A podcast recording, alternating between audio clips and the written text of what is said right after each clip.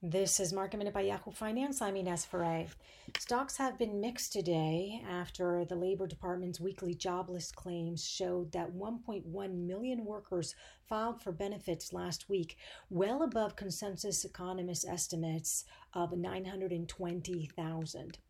Meanwhile, Nvidia was relatively flat today after a strong quarter. Intel has seen gains of more than 2% after announcing a $10 billion buyback program.